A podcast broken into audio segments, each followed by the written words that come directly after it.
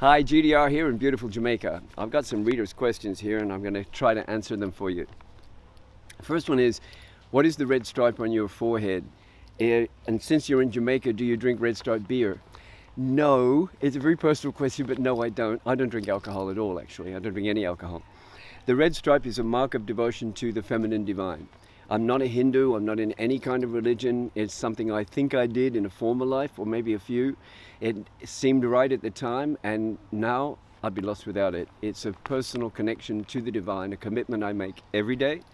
I put that on, and it keeps my mind clear, and it keeps my path straight.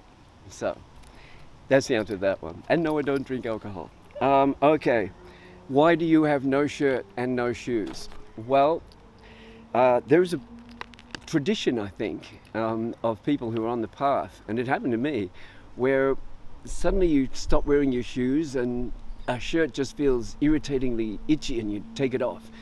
And anything you wear starts to feel like a uniform of some kind. And this is a tradition. Now, where does it come from? This tradition of getting rid of the shirt, getting rid of the shoes, going barefoot and without shirt. It comes from a lot of places and has an ancient tradition, but you know what? There's a modern reminder of this.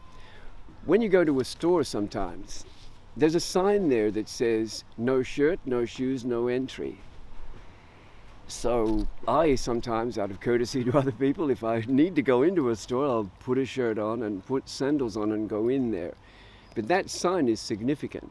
It's for people who are so poor that they have no shirt and no shoes and that's to stop them going into the store, you see? So the identification of no shirt, no shoes is with them. That's where it began. To abandon the shoes, abandon the shirt, and identify with the poorest and with the most deprived among ourselves. So that's sort of where it comes from. It's not so lofty in my case, it's just that every time I put on a shirt, I feel it's like a uniform of some kind. Every time I put on shoes, I lose them. So for me, it's just happened. I think it was in a former life or whatever. But that's the answer to that one. I hope that satisfies. Next one. These are all personal questions. You guys are observant.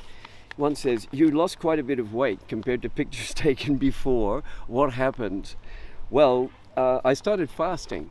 I think I was probably carrying around more weight than I needed to. There might have been times in my life when I needed to be a bit bulkier and a bit sort of heavier perhaps in certain environments in my life it was kind of required. I remember when I first went to prison, I looked around me and thought, hmm, who's the best bodybuilding instructor I can find in this place? Because I got to build up real quick in this place. There are times I think when being heavier and being more involved in, say, active sport made more sense to me to be more heavy, to be a bit heavier and to be more um, robust in that sense.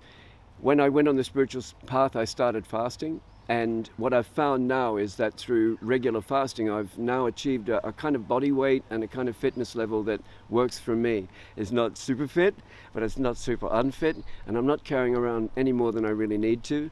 The fasting itself, it started seriously during COVID. A number of the people in the community, I was living by myself during COVID in a hut on the beach, and people were coming to me, and after the first and second month, people's faces were becoming more and more drawn and those people didn't have as much to eat as they should have had during COVID, a lot of the unemployed people. I started fasting then in solidarity with everybody. And once again, that's not a big thing, it's not kind of lofty or whatever. I just started doing it because I felt better. I didn't feel so good having three big meals a day. And once I went on that, with that kind of social fasting with other people because they were. It was a bit like doing Ramadan. I've done that, but I can't let my friends go through Roza and not eat during the day until and, and break the fast myself during the day. So I do it in solidarity with them.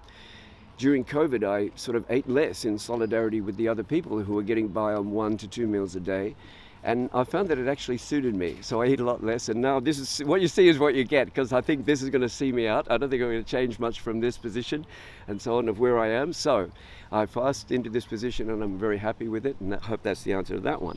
Let's go on. Okay, another question. Have you always been involved in music, or is it something you did recently? I've always been involved in it, but this is the first chance I've had to actually record music with artists legally and uh, so on previously when I was involved, I had a price on my head and I was on the run and I had a couple of successful bands, but we couldn't take that anywhere because of the circumstances that I was in.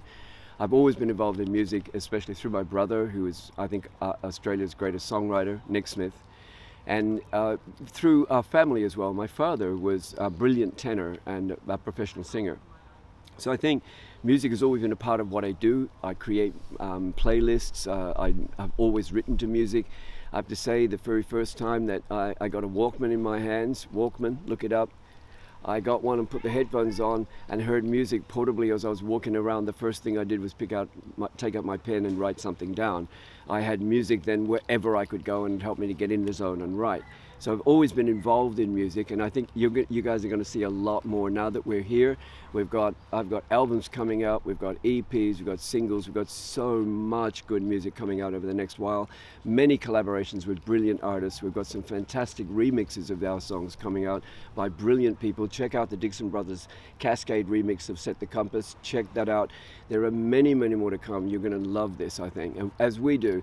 This is an expression for a writer to be able to go, after being years alone in a room, to be able to go in a studio, collaborate, work with other people is so thrilling, and we want that thrill to be in the music that we provide for you guys. So we're bringing that out very soon. Yes, I've always been involved in music, and there'll be a lot more to come. Next question.